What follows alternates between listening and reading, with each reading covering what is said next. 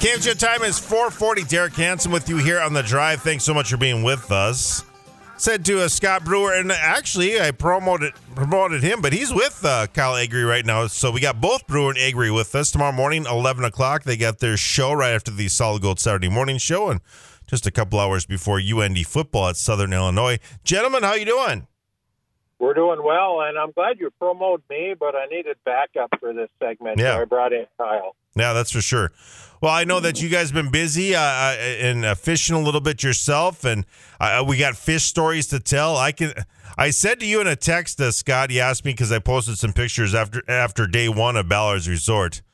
I don't think I've ever been in a situation, and it was kind of almost a thing where the guide was getting frustrated because he was like, my goodness, I'd like to get some more, eater walleyes in the bucket. But I was laughing because those little soggers, you'd more or less put the bait down, and they were grabbing it. It was like nothing I've ever seen. It was like a trout pond when I was a kid. It was like fishing for sunfish on my uncle's old lake cottage. It was crazy.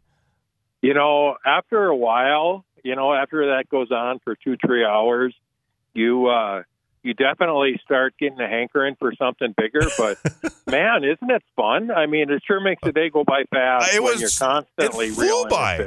It flew by. I mean, I had so many scales in those frozen minnows that were putting on all over me and all over my clothes. But, yeah, and the first thing I thought of was what a great way, if you ever get a situation like that, I mean, what a way to get kids addicted to it, right?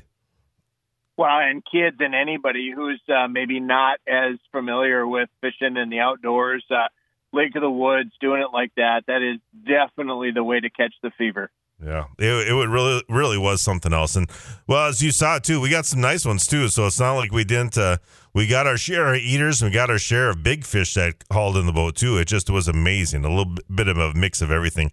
Tuesday was that's the beauty of Lake of the Woods, though, is you can go out there and you can catch a lot of fish. You can get a lot of small ones to make your day go by fast. You can get enough eaters so that you can bring home your limit and you can have a nice fish fry. And there's always the chance of catching that fish of a lifetime, yeah. Catching a trophy, and it looks like you guys got some really nice ones. Yeah, for sure.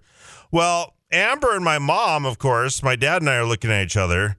We got 27 and something, and also 26 by them. I mean, so they're showing us up again. I got a 19-incher. I was pretty happy because it was right. The fin was right at it, so you can. That's right at the slot. So that felt pretty good. But, yeah, it's just kind of crazy, isn't it? Well, it's crazy, but I hate to break the news to you, Derek, but I think there's a pattern or a trend happening here because if I can count the times I've taken my wife and my daughter out and they've outfished me in terms of numbers and size, there's something to that. Yeah, well, it's the same thing. Well, my mom has, fished for a long time, probably ever since my parents got married, many years ago, because I think their honeymoon was actually up there. So they've been fishing together for a very long time. But it's fun, and Amber loves to catch fish too. So she's in her 3 trips up there, she's caught some big lunkers. She certainly has outfished me, and it's really fun to see. That is for sure. Well, it's I know it's going to be a busy day for you tomorrow. Tell us a little bit what you got in store for us at 11 o'clock. So tomorrow we got a really good show plan. We're gonna we're gonna kind of cover all of the aspects here. We're gonna talk to Joe Henry. You were up there, Lake of the Woods, Derek, and we're gonna be talking about Lake of the Woods and Rainy River with Joe Henry, and we're going to talk about Joe Henry, by the way, is the director of Lake of the Woods Tourism. If there's anything going on at Lake of the Woods, Joe is the man. He has his pulse on that entire fishery 12 months of the year. Yeah, and we're going to talk to Tanner Cherney and get a little bit of a report from Devil's Lake, which is another one of our region's premier fisheries. And, of course, Devil's Lake, you're not only talking fishing, but you're talking waterfowl hunting, too. So we're going to get a report on that. And then we're going to talk a little bit about Report All Poachers. So a lot of us have heard of the RAP program, Report All Poachers. But we're going to find out more about that, just more detail, more what makes that program work, and how we as outdoor enthusiasts can use that to preserve and protect our resources. Oh, nice. Well, and I think that is a big concern for a lot of people. I mentioned this earlier, the fact that you're seeing a lot of people come through, and I'm guessing, I don't know this for sure, this $1 million winner down in Wahpeton is probably someone from, they were from the Twin Cities area, probably came through. So there's a lot of tourism, but you certainly want everyone to be on the up and up. You don't need to take too many grouse or pheasants or all that stuff, or ducks. I mean, it ruins the whole thing. Yeah, we certainly do. And, one thing that we do want to, we'd like to request from everybody is there's a lot of new people in the outdoors, and there's a lot of rules. If you get the fishing or the hunting proclamation, it's a big book and there's a lot of stuff in it.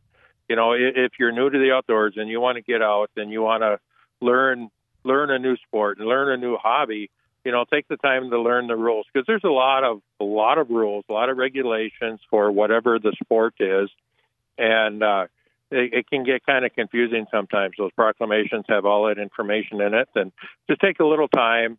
And if you're taking somebody else out, a lot of us take new people out hunting and fishing all the time, explain those rules, explain limits, bag limits and all that kind of stuff, things you can do and can't do, because not everybody understands.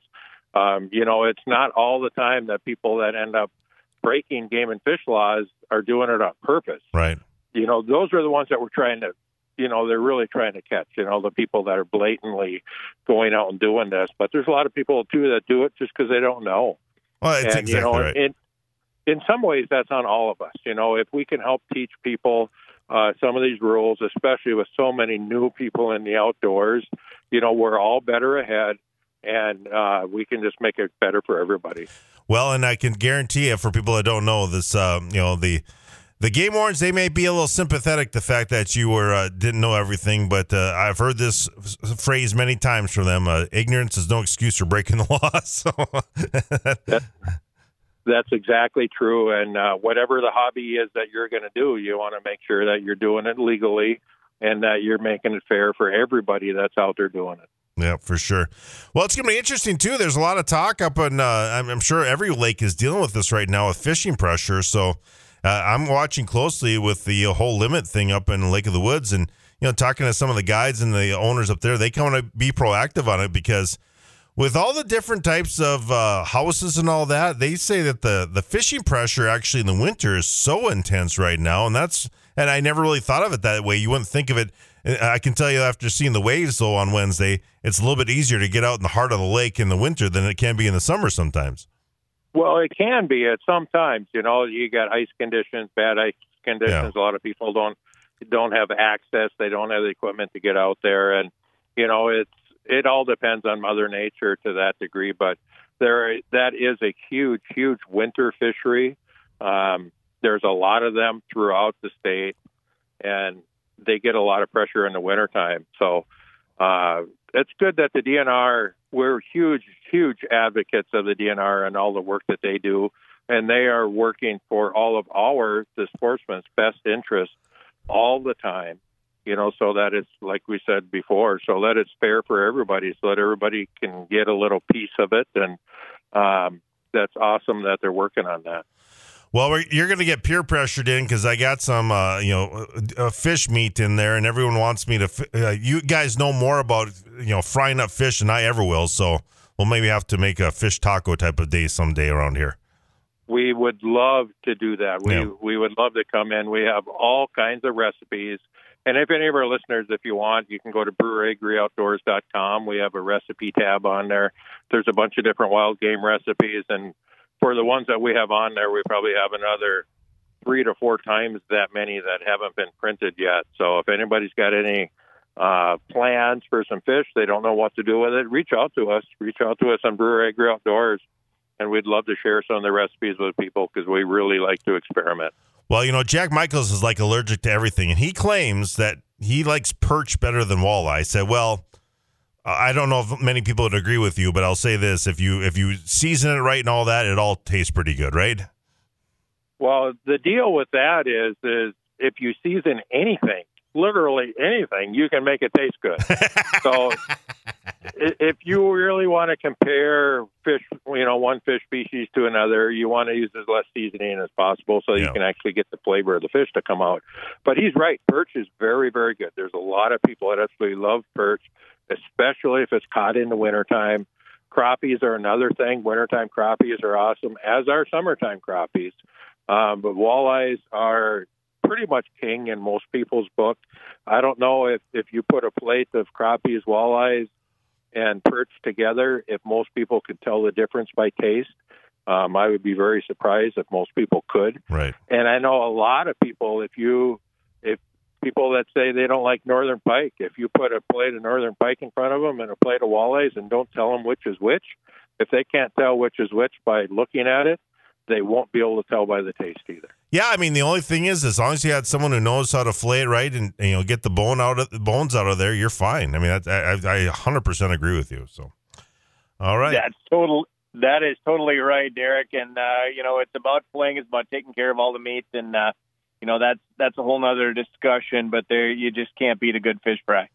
That's for sure. Now, I haven't had supper yet, and I didn't have much of a lunch, so now the big boy is hungry talking about this. It makes me think of the shore lunch here. Gentlemen, you enjoy the rest of your weekend. We'll talk to you again very soon, and I guess we'll see you tomorrow morning at 11 o'clock for Gone Outdoors. Sounds great, Derek. You have yourself a great night. Yeah, you too. Scott Brewer, Kyle Agre, Gone Outdoors with Brewer Agre tomorrow morning, 11 o'clock, right after the Solid Gold Saturday morning show. Then we got a little tech talk. 1 o'clock, we got UND football, which will lead right into UND hockey. A great Saturday of programming here on KFGO. Derek Hansen with you. This is The Drive.